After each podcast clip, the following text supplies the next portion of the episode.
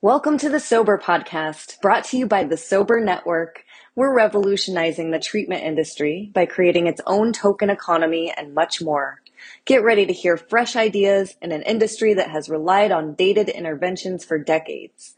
We're helping a new generation of substance users who are digital natives, and our technology expertise is resulting in impactful social change. We understand how to get things done. We walk the walk. Our multiple award-winning platforms have proven that technology, coupled with incentivized human accountability, produces measurable, positive outcomes. Let's get started.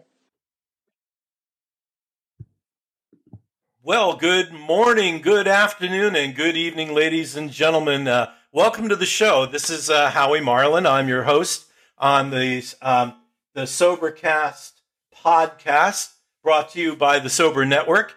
And uh, today is December 6th. It's actually getting a little chilly out where I am up here in New England. Uh, but my guest with me today is Raz- Yasmin Sorte. Correct? Am I pronouncing that right? Yes. And Yasmin, who are you and what do you do for a living and why are you here?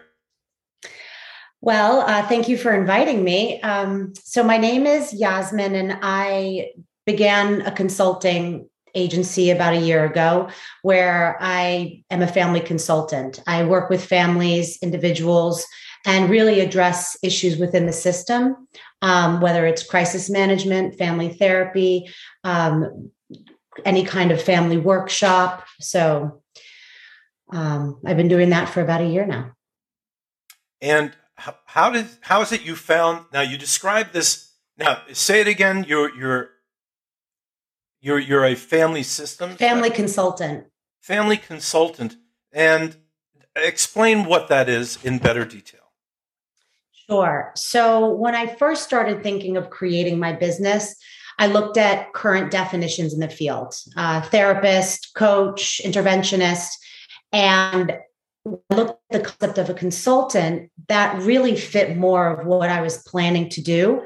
Um, because, you know, to quote um, to quote a, an author, Peter Block, or who was a he was an influential writer and consultant in industrial organizational psychology.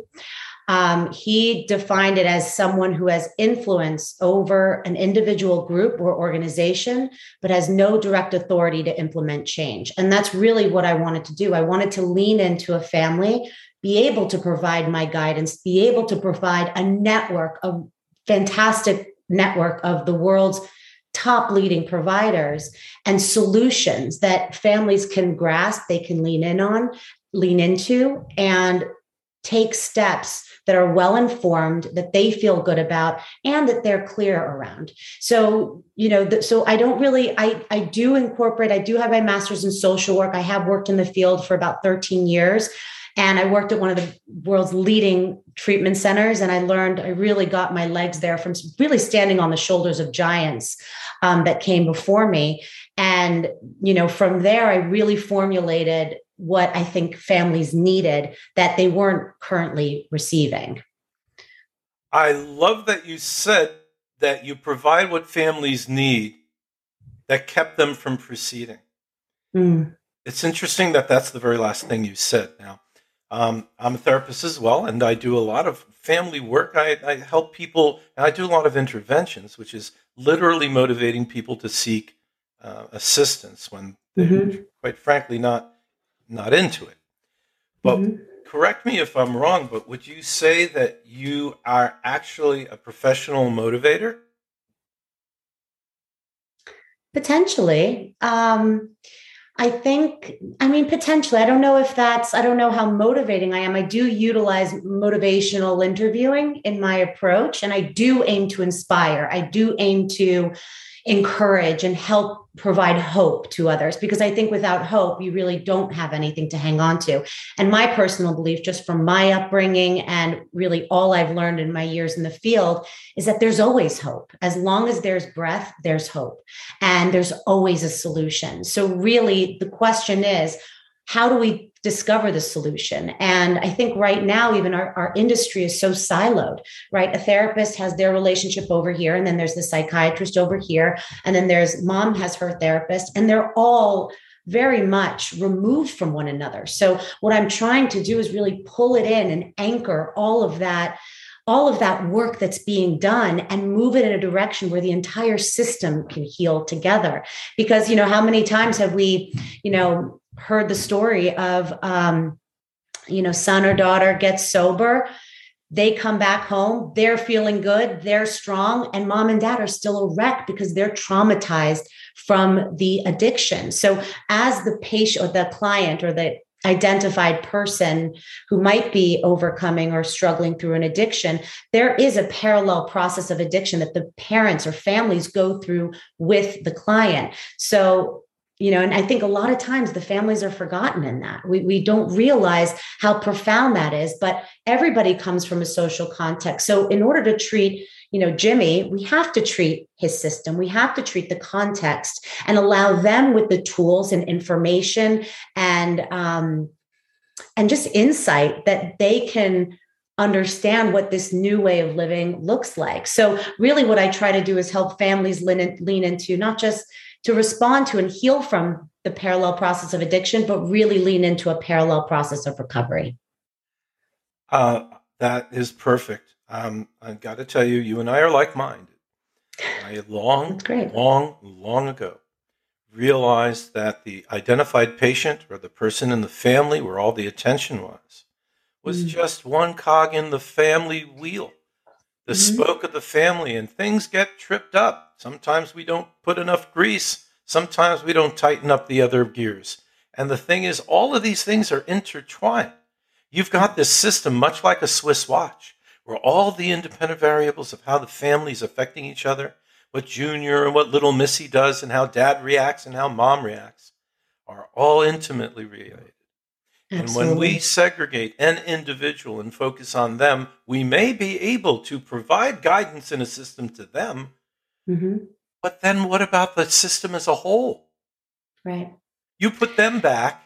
Go ahead. What came to mind? What you were, what were you well, about? What came what came to mind is how disruptive it can be also because we're also you know i've never met a family member that had the intention of harming. I've never had a client that says oh yes i'm i'm going to wake up this morning and ruin my life and hurt the people closest to me. Our intentions unfortunately is not what matters. It's our actions. It's our behaviors. And that's really what i try to focus on um, really you know what are you doing today to demonstrate a different tomorrow?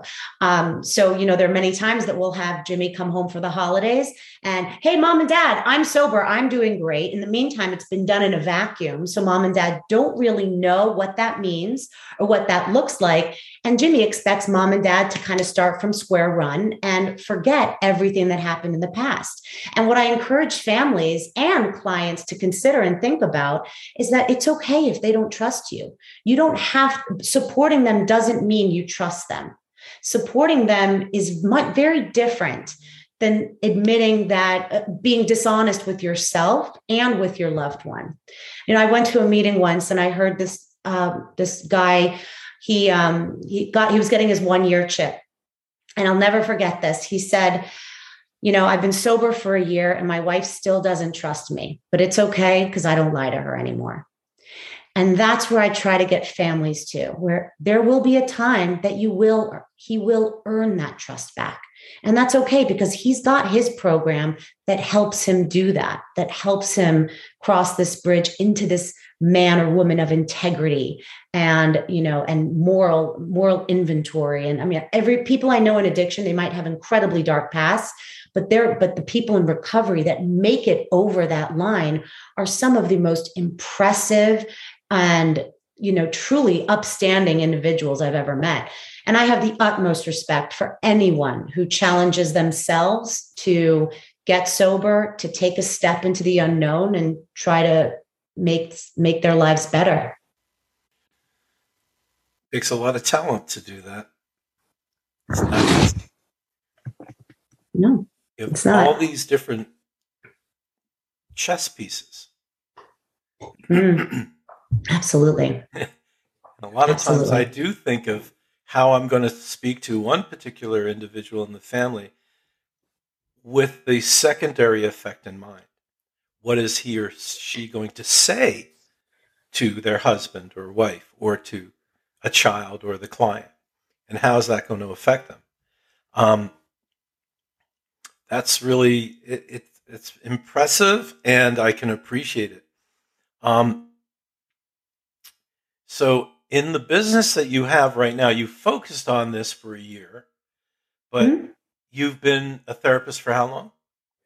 Well, I've had my master's in social work for years, and um, I basically that the center I worked for for the last 13 years um, was you know, truly the most profound experience I could have ever asked for because I was able to lean into so many different roles and, you know, do groups, do family workshops and and do therapy, but also look at the whole, you know, I don't use the word case management, I use care management because we're really managing the care around the individual. This isn't a case, this is, you know, a, a cocoon that we're trying to um, help families feel safe in and protected and held.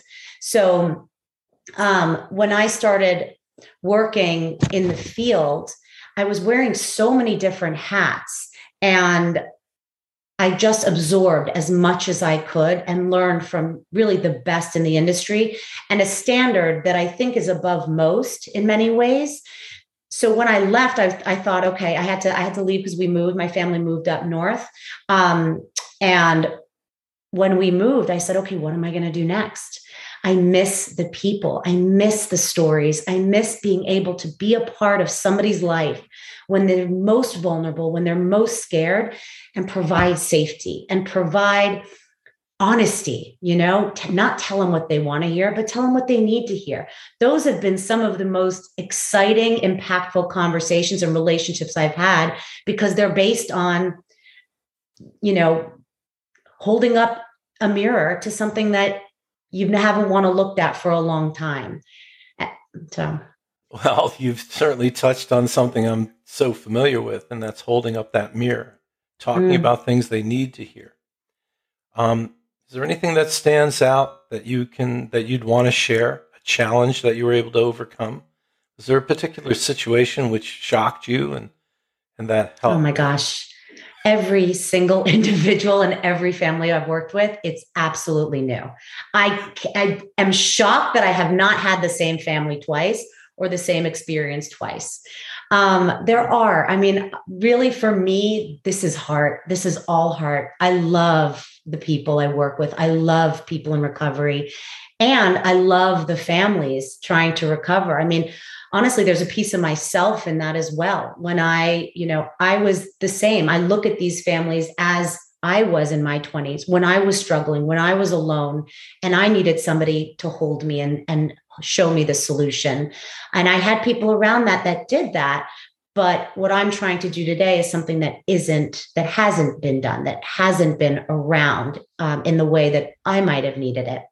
So, you know, there's one woman that um, I remember I worked with in Florida, and she had been through 29 treatment centers. And at two months, she always, that was when the self sabotage started coming. And that's when the underground behavior started coming.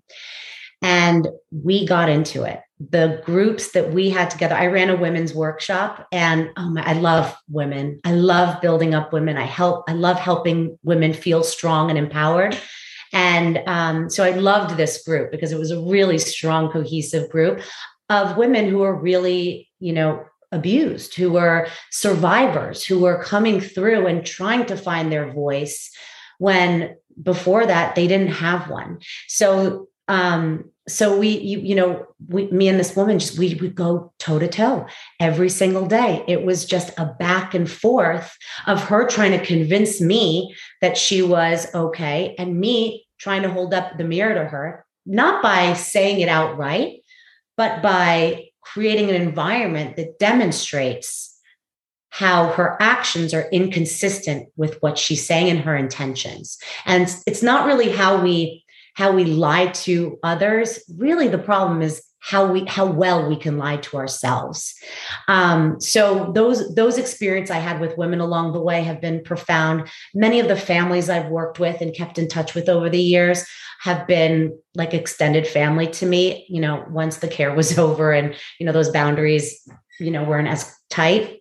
Um, but most recently, when I started my business, when I really wasn't sure, okay, what do I do next? I really missed this part, but you know, I'm I'm really good at this element. Uh, I had a family call me and they said, Yasmin, we need help. Um, I don't know who to turn to, and we don't know what to do. And they asked me, "Can I? Can you help me?" And I said, "Yes, I can." And I knew how to do this. That's all. That's the only question I needed to answer. Yes, I can help you. And in that moment, I knew that this is what I was going to do. And that client and that family, I know would have got gone down a very long rabbit hole of missteps, of bad treatment, of wasted resources, time, money, where we were able to streamline a boy who was basically, you know, he was going through his first psychotic episode. So he was very mentally ill, and the pa- family was very much in denial. And at one point, you know, we said, okay, the a therapist I was working with said, okay, I think this is as good as we're going to get. And I said, no, we're going to go all the way and we're going to make sure he can live independently, where he'll have a life that he can feel proud of, that doesn't belong to his family, but belongs to him, that his mental health and his whatever diagnosis does not define him, that this isn't a period, because the family see it at that. If they hear schizophrenia, they hear, oh shit, that's a life sentence, and we're done. You know, we think of horrible images of what severe mental illness is. But we know now that we can do more, that there's more out there where why not raise the bar? Why not see how far we can go to get people to the point that they can live their lives independently and secure in themselves and you know he's starting school he's working and he's moving into his own place um, he does have a case manager down in florida that really just kind of helps keep tabs on him but it's a miracle. You know, those are the miracles, which is why I never, I always take every experience with every client and every family member as a new one because it's really about um, not what what have I done or what have we done, but what do we need to do and what can we do. In the example you just gave, working with a family with someone who has a severe condition, Nothing mm-hmm. transient, nothing situational, nothing chemical. It's an organic dysregulation. Mm-hmm. The innovations in medication over the last 20, 30 years, 40 years have been nothing short of startling. Mm-hmm. I've been in the industry a long time, worked in a number of psych hospitals 40 years ago, as a matter of fact. Mm-hmm. So I've seen the change. So I can listen to you and I understand very clearly how good it can be. But you need to have the whole family come on board. Because if you have one individual who's still thinking old school mm. and everybody else is on board with new school, not only the medications, but the um, IOPs, the uh, intensive outpatient work, and how the case manager can work with people to um, overcome obstacles before they become problematic. Mm-hmm. Unless you've everybody's on the same page, it can it can make things more difficult. It can put hurdles where they don't belong. And these mm-hmm. obstacles for um, these obstacles which impede the individual's personal growth, they're, they're not necessary because now we've found ways to overcome it. So that's wonderful. That, that's really good. Um, so let me ask you do you find yourself gravitating to folks who are having more um, organic depression and situation issues, or are you uh, have you been drawn into the substance abuse world and dealing with that? Well, they really go hand in hand.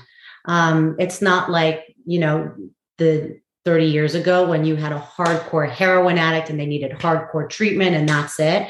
We're learning more about how trauma affects you know addiction and how mental health issues that really exist on a continuum from levels of severity um, how they really contribute to personality disorders. And um, and i think that when we can look at the entire person because sometimes it's even the family context that exacerbates the symptoms. Um, you know this one family that i mentioned family was absolutely would deny that there was an, any mental illness and they consistently wanted to pull him back to live at home. And i had to consistently go back and these were very alpha men consistently go back to them and say okay play the tape through you bring him home and then what this is about you, not about him. So let's talk about what's going on with you. And I think that when we can look inwards, because no matter what, our own fears, our own, um, you know, ignorance or our, our own confusion contributes and a lot of times families without even knowing it can be a part of the problem not the solution and that's when uh, that's when it's it can get tricky but i um, I believe in honesty. I believe in, you know, I'm okay with conflict. I'm okay with, you know, the narcissistic, angry dad getting angry at me. And who do you think you are? I'm like, okay, yeah, let's go. You know, and it's okay because that's that's what we do, right? This is emotional. It's personal. We're gonna lash out. I almost want you to lash out. I want you to bring it out because I can take it, but we have to get there. We have to get to that level that you've been running from your entire life. So I go back to the family of origin. I go back with one of the first questions I ask my family is, my families are tell me about your family. Tell me about your dad. Tell me about your stepdad. Tell me about what it felt like. And I more often than not, they haven't thought about it their entire lives. This is the first time that they're thinking about that 13 year old boy that used to hide from dad because he was afraid that dad was going to yell at him or you know spank him or come down on him in some way because the environment was that. You weren't allowed to cry. You weren't allowed to feel but i assure you children are not do not come out that way. I have a five and a half year old and a two and a half year old. They are very emotional very expressive.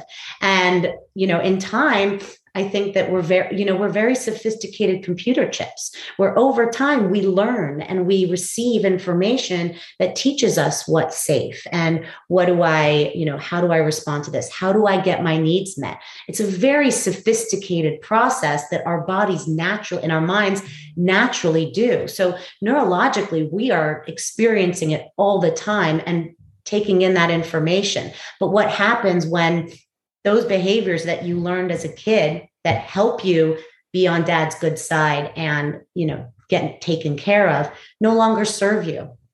When you're trying to recreate that dynamic with your own son.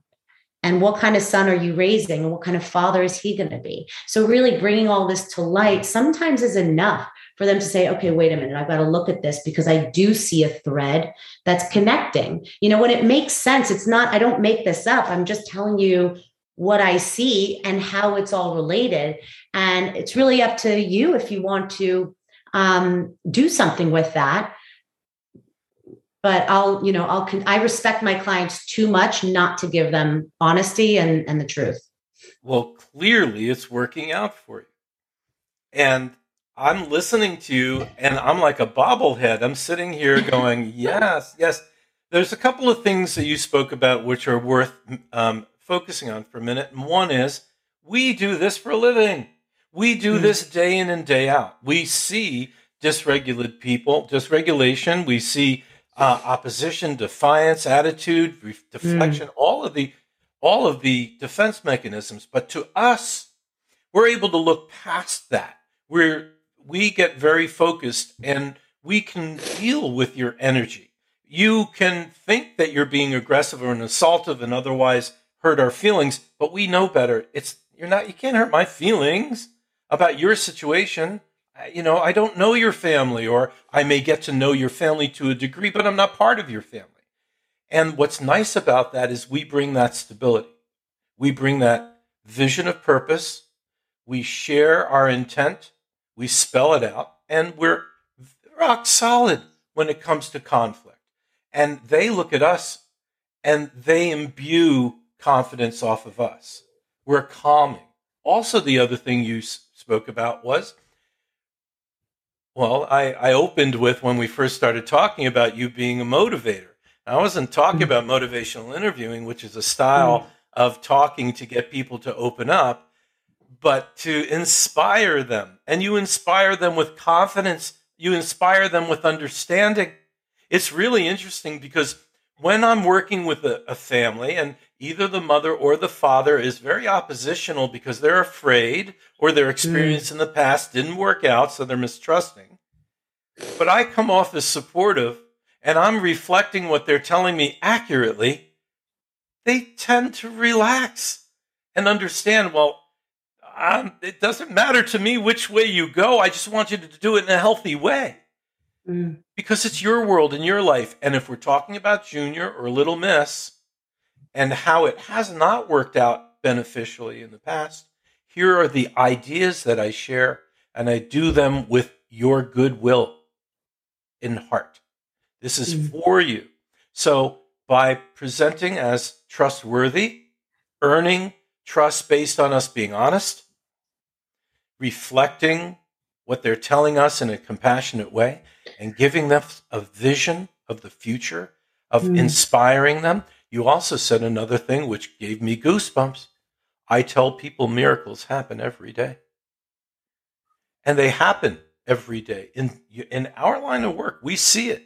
People who have been defiant and argumentative and will never, the posture, they never want to move. And then after a few sessions, family members get back to us and go, What did you say? Right.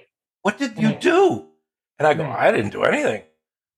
All I mm. did was open their heart. Isn't that interesting? How every time I get that feedback, you're amazing, or whatever, you know, the that really like, I can't believe you did that. I, I'm like, I didn't do anything. You know, really, this is it's creating this space yes. and you know these pieces. It allows you. You are ready. You lean into it. I can't do the work for you right? It's not, I wish I could. I wish I was that powerful, but I'm not. So if dad's getting angry at me and starting to yell at me, I'm like, listen, I, I stop and I'm like, wait, what's going on right now? Because I don't matter. I'm not important. Why am I receiving this level of emotion from you? What is it that I'm saying that's bringing up something in you?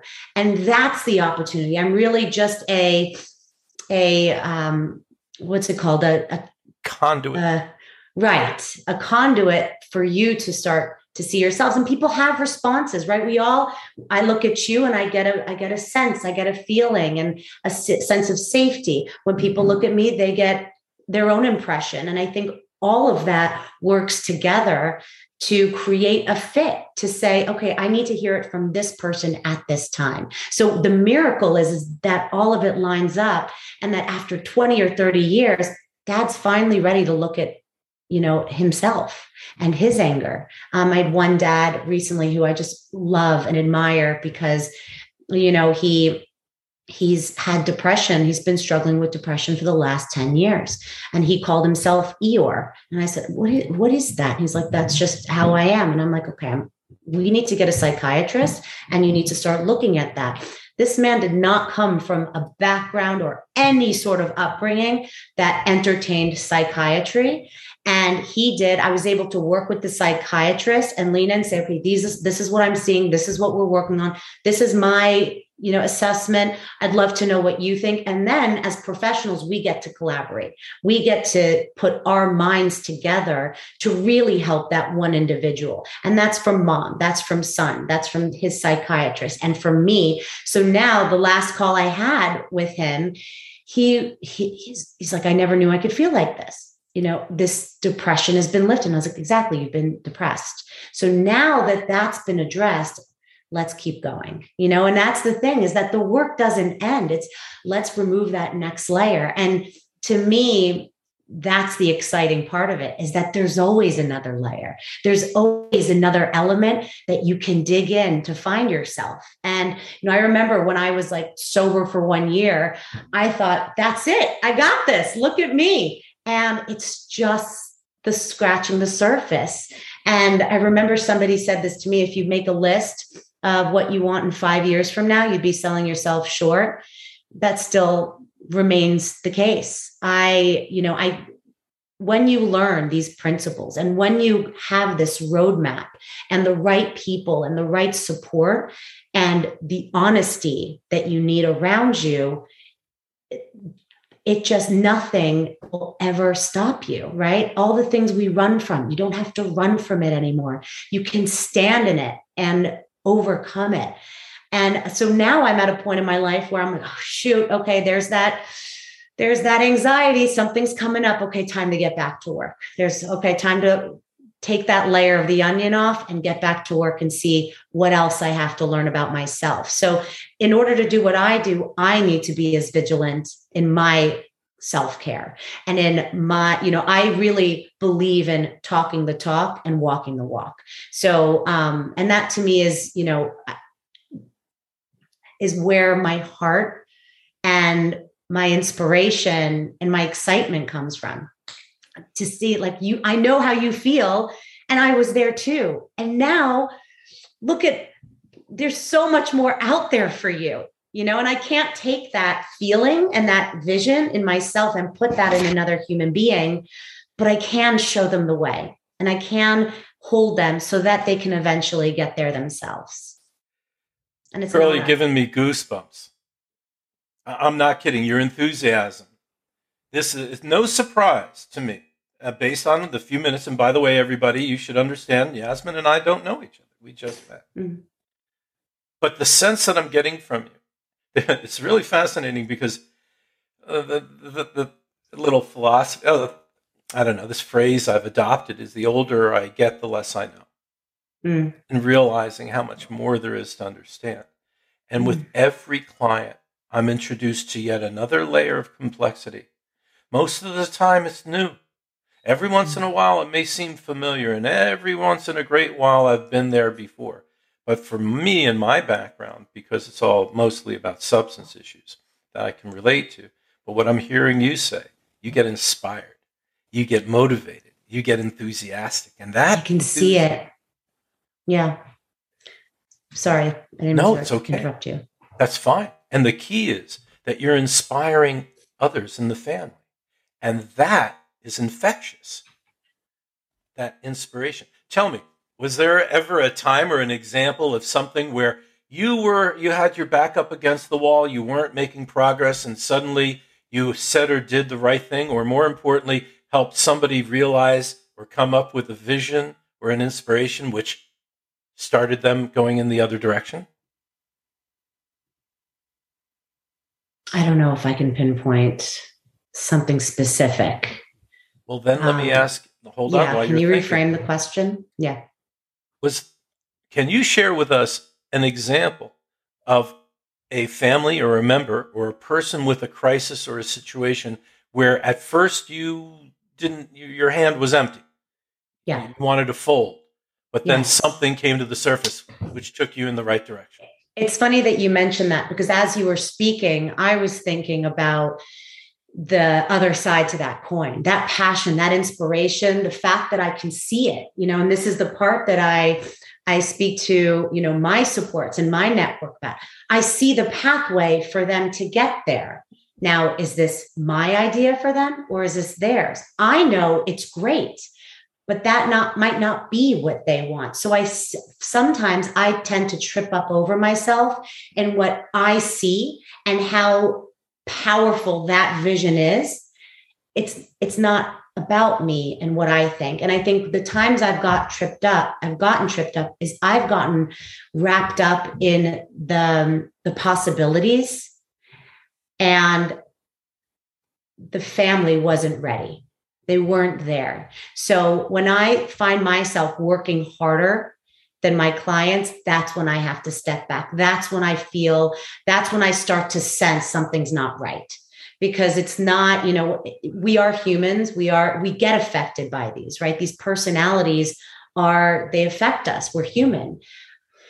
So when I, so there are many times and many personalities, or many times with certain personalities that it's it it hasn't lined up the way I would have liked it to right off the bat. You know, either because, you know, sometimes men can be threatened by strong women. Um, sometimes, you know, they don't, they're not ready to hear, they don't want to hear what I have to say. And that's when I have to step back and say, okay, does this family really want help? What are they looking for? And is that, is that me? Am I the right fit? So when I find myself coming up short, I'm, I'll be the first one to say, okay, listen, let me refer you to other providers because this isn't, I, I can't give you what you need. Um, and I only keep a handful of clients for that reason because I really want to make be available to my clients as much as they need me to. Um, this disease doesn't sleep. It doesn't, you know, have hours. And in as much as my husband kind of wishes I had hours, I, you know, the, the reason I I take pride in what I do is that I know that they feel secure with me on their side, um, working and thinking and planning solutions that are out of the box, um, that are you know that nobody else would have thought of. Um, a lot of times people stay in their lanes. Oh i do this and i work this. I want to push all the lanes aside and say okay let's take a blank canvas here. Where do we want to go? And that's where i start with my clients. What are your goals? After i find out their family of origin i'm like what are your goals? Because that's what we'll work towards you know it's and that's sometimes when it comes to the therapy when i'm doing the family work i'll refer to therapists and i'll talk to the therapist to make sure that the family's moving in the right direction. But i'll lean in and out as i see fit. Like right now i'm working with a family that's in terrible crisis. Their loved one is missing. He's been missing for three weeks. Um, and i had to refer the the sister out to a colleague of mine and because i was too close I've been in this crisis with them for three weeks. I couldn't show up as her therapist because I knew that I was really focusing on the the management of mm. the care and the next steps. And what do we do now? And who's the interventionist? And where's the hospital? And moving all those pieces. I can't lean in as both.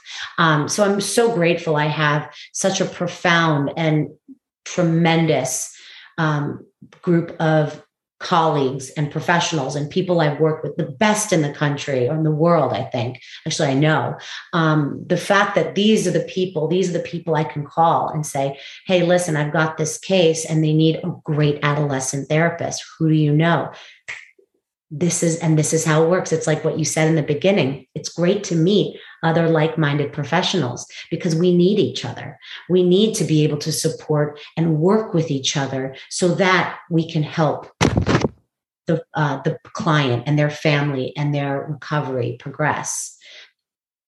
I'm, it takes a village. It takes a village.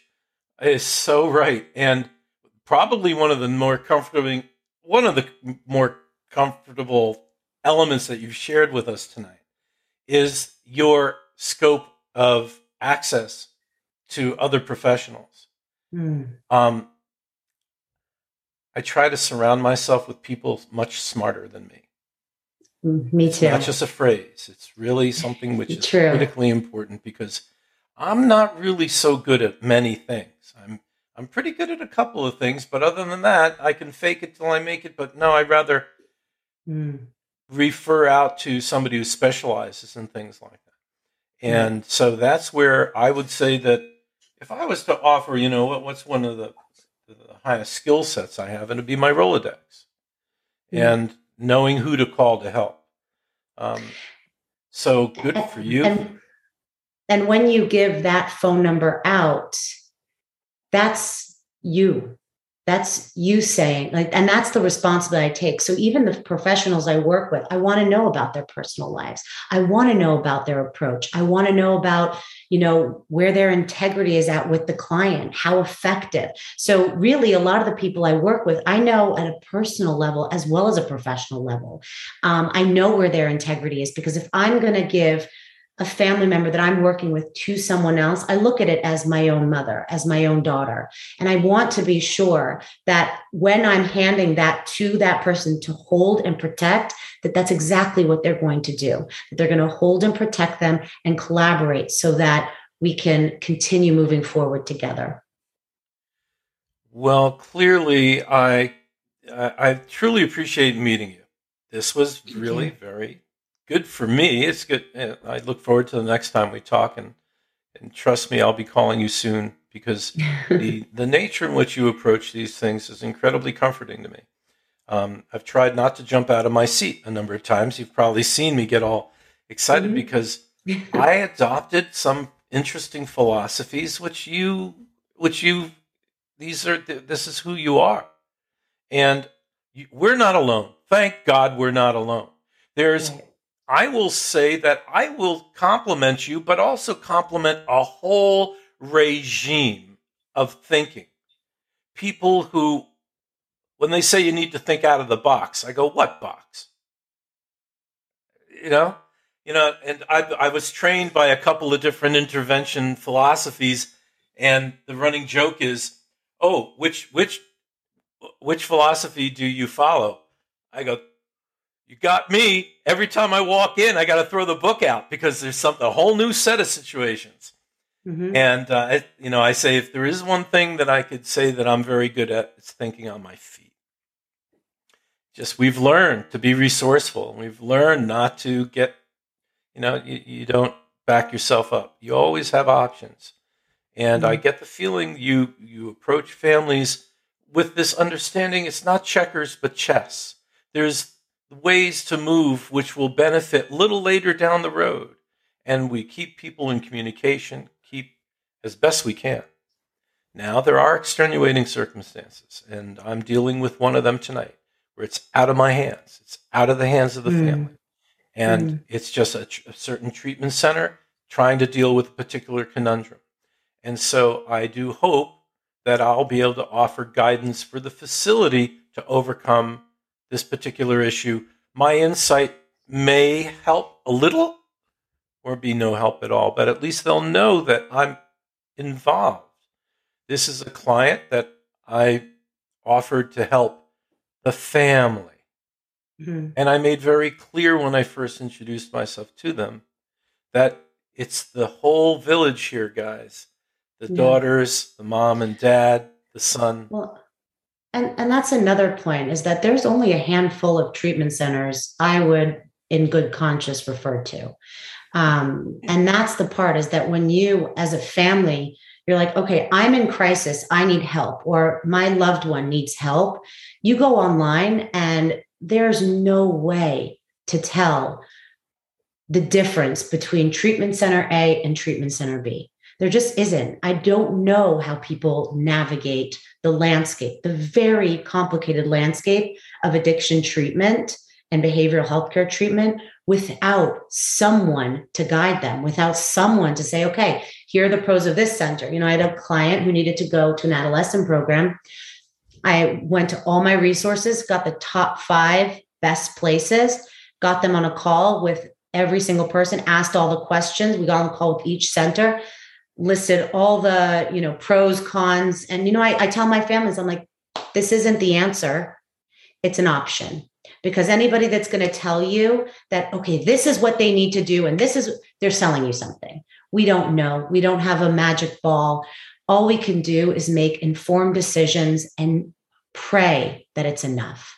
Um, so you know the treatment center you know the fact that there isn't more safety um, in and there you know it's it's i just i really there are many times that I, i'm very i get very upset about this because there's been many times that i've had families who um who've come to me after years years of wasting resources and time and patience and hope that you know i think bad treatment is worse than no treatment at all in my opinion. Well, there's a couple of things that have been going on, and we're getting close to our allotted time. But let me say that mm. the treatment industry has been scrutinized like nobody's business. And a few years ago, there was a rush that anybody could hang a shingle. Yes. And a lot of people got burned. A lot of us in the industry got burned. I belong mm. to AIS, the Association of Intervention Specialists. These are people, we are nationally certified right. not just fly by night people who do it on the side. I happen, I personally also am a licensed therapist. So I'm using my understanding of the nature of the pathology of the conditions, but also helping people to overcome the obstacles of getting folks into treatment. But my biggest asset are my resources. Every single client, I am absolutely going to be reaching out to a friend of mine who I think may have more understanding of the set of right. the cards I have in my hand with this client right. to right. get their input and insight because I haven't been to all the facilities. And before COVID, I was bragging about, oh, I never send anybody to a facility I haven't seen personally. Right. Well, come COVID, I stopped traveling. Yeah. And I just started again. So let me just say, I appreciate the manner in which you view things. I am not trying to make you feel more important or um, what am I trying to say? I, I just appreciate you. Thank you. That's I appreciate what Thank you, you shared. You're as authentic as the day is long. And I get the feeling that your client base would back you up. Thank you so much. Thank you so much for having me. This was this has been really like I said, I can go on for hours talking about this topic. We'll no doubt have you back. well, you should know you. that uh, I've only done a handful of these, and I don't mind sharing with people that we're starting anew and we're looking for ways to be important and relevant. And one of the mm. ways is to bring really innovative individuals to the surface, people who are outstanding. And I kind of, I don't want to inflate your ego. I like the way in which you present the manner in which you do business. Thank you. And with that, um, Yasmin Sorte, how do we pronounce your name appropriately? It's Sorty, but I like the way Sorte sounds too. Yasmin, my pleasure. How can people reach you? Your stuff will be on the website, but for the audio files, how can people reach you? My information is on our, my website, um, www.consultyes.com. Yes is actually, they're coincidentally my initials, Yasmin Evangeline Sorty. So that's where the yes comes from. But I also believe in the road to yes. So wonderful. And um, certainly appreciate it. What's your website again? Um, consultyes.com. Thank you. Your information will be on uh, the show notes. I truly appreciate Thank it. You. But before you go, do you want to shout out to anybody? You want to give somebody a pat in the back, a little recognition? Say yes. hi to mom or something? Well, I'd love, I actually would love to give a shout out to the Caron Renaissance team in Florida. I love them with all my heart. And I love the alumni from Caron Renaissance and Ocean Drive. So if anybody from that network is listening, my heart is still with you guys and I love you forever. Goosebumps. Goosebumps. I have somebody there right now. Swear to God. so, on behalf of Yasmin, I'm Howie Marlin. On behalf of everybody at the Sobercast podcast, I truly appreciate your time and um, be careful out there. Till next time, Howie out.